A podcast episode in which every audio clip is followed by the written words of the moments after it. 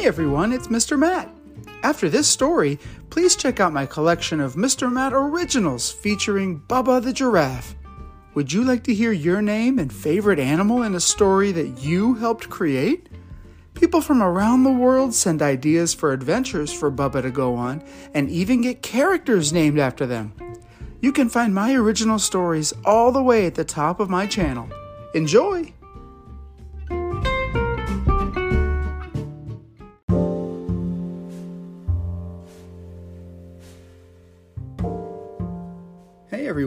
Welcome back to Mr. Matt's Storytime.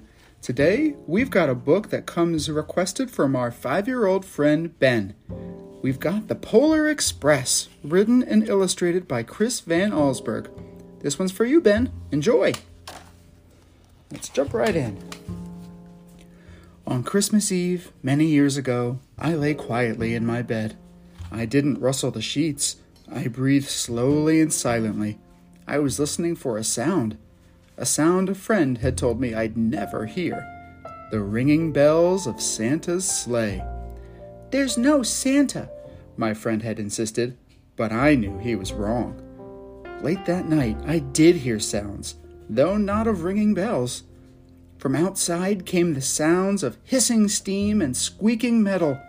I looked through my window and saw a train standing perfectly still in front of my house.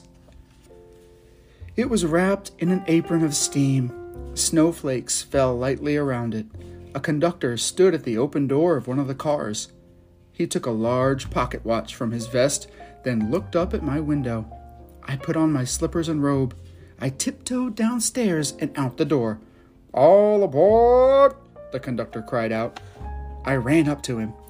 Well, he said, are you coming? Where? I asked. Why, to the North Pole, of course was his answer. This is the Polar Express. I took his outreached hand and he pulled me aboard. The train was filled with other children, all in their pajamas and nightgowns. We sang Christmas carols and ate candies with nougat centers as white as snow. We drank hot cocoa as thick and rich as melted chocolate bars. Outside, the lights of towns and villages flickered in the distance as the Polar Express raced northward. Soon, there were no more lights to be seen. We traveled through cold, dark forests where lean wolves roamed and white tailed rabbits hid from our train as it thundered through the quiet wilderness. We climbed mountains so high it seemed as if we would scrape the moon. But the Polar Express never slowed down.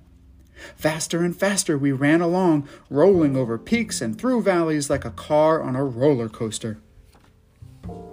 The mountains turned into hills, the hills to snow covered plains. We crossed a barren desert of ice, the great polar ice cap. Lights appeared in the distance. They looked like the lights of a strange ocean liner sailing on a frozen sea.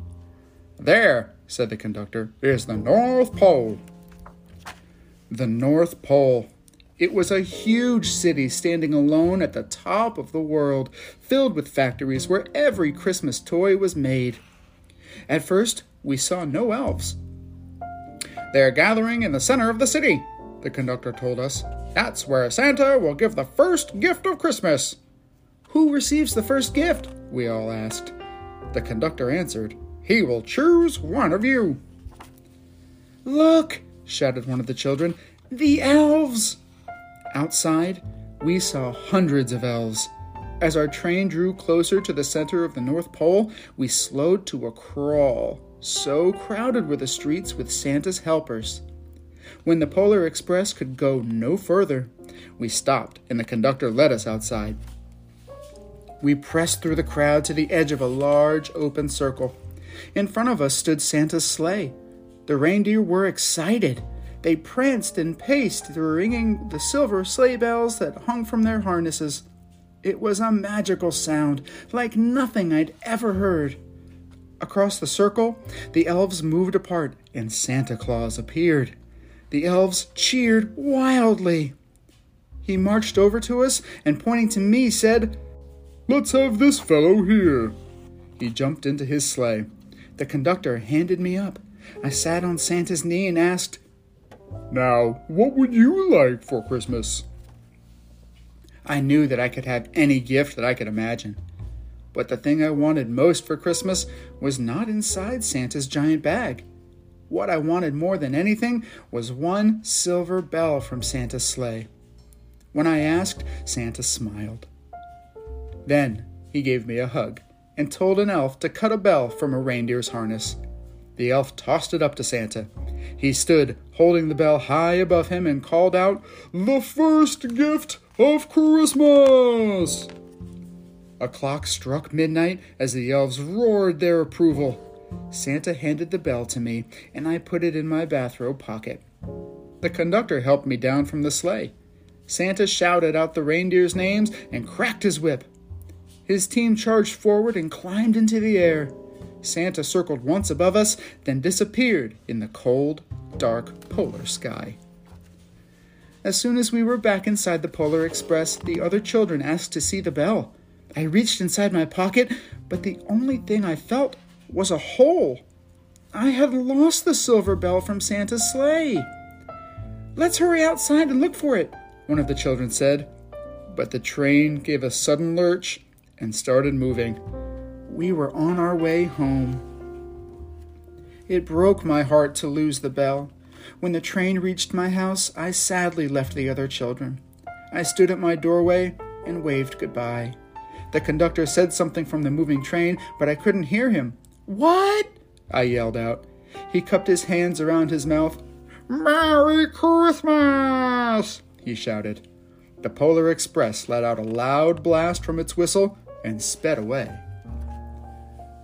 On Christmas morning, my little sister Sarah and I opened our presents.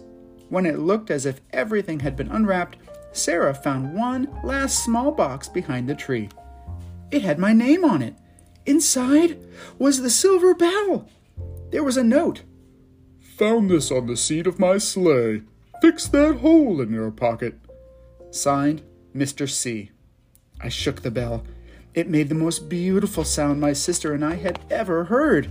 But my mother said, Oh, that's too bad. Yes, said my father, it's broken. When I'd shaken the bell, my parents had not heard a sound. At one time, most of my friends could hear the bell, but as years passed, it fell silent for all of them, too. Even Sarah found one Christmas that she could no longer hear its sweet sound. Though I've grown old, the bell still rings for me as it does for all who truly believe. And that, my friends, was the Polar Express. Thanks again to Ben for the recommendation, and we'll catch you next time here on Mr. Matt's Storytime. Bye.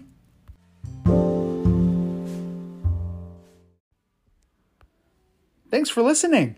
If you'd like to help keep kids excited about books and stories, please consider supporting my podcast via the link in this story's description or via Venmo at Mr. Matt Storytime, altogether no apostrophe.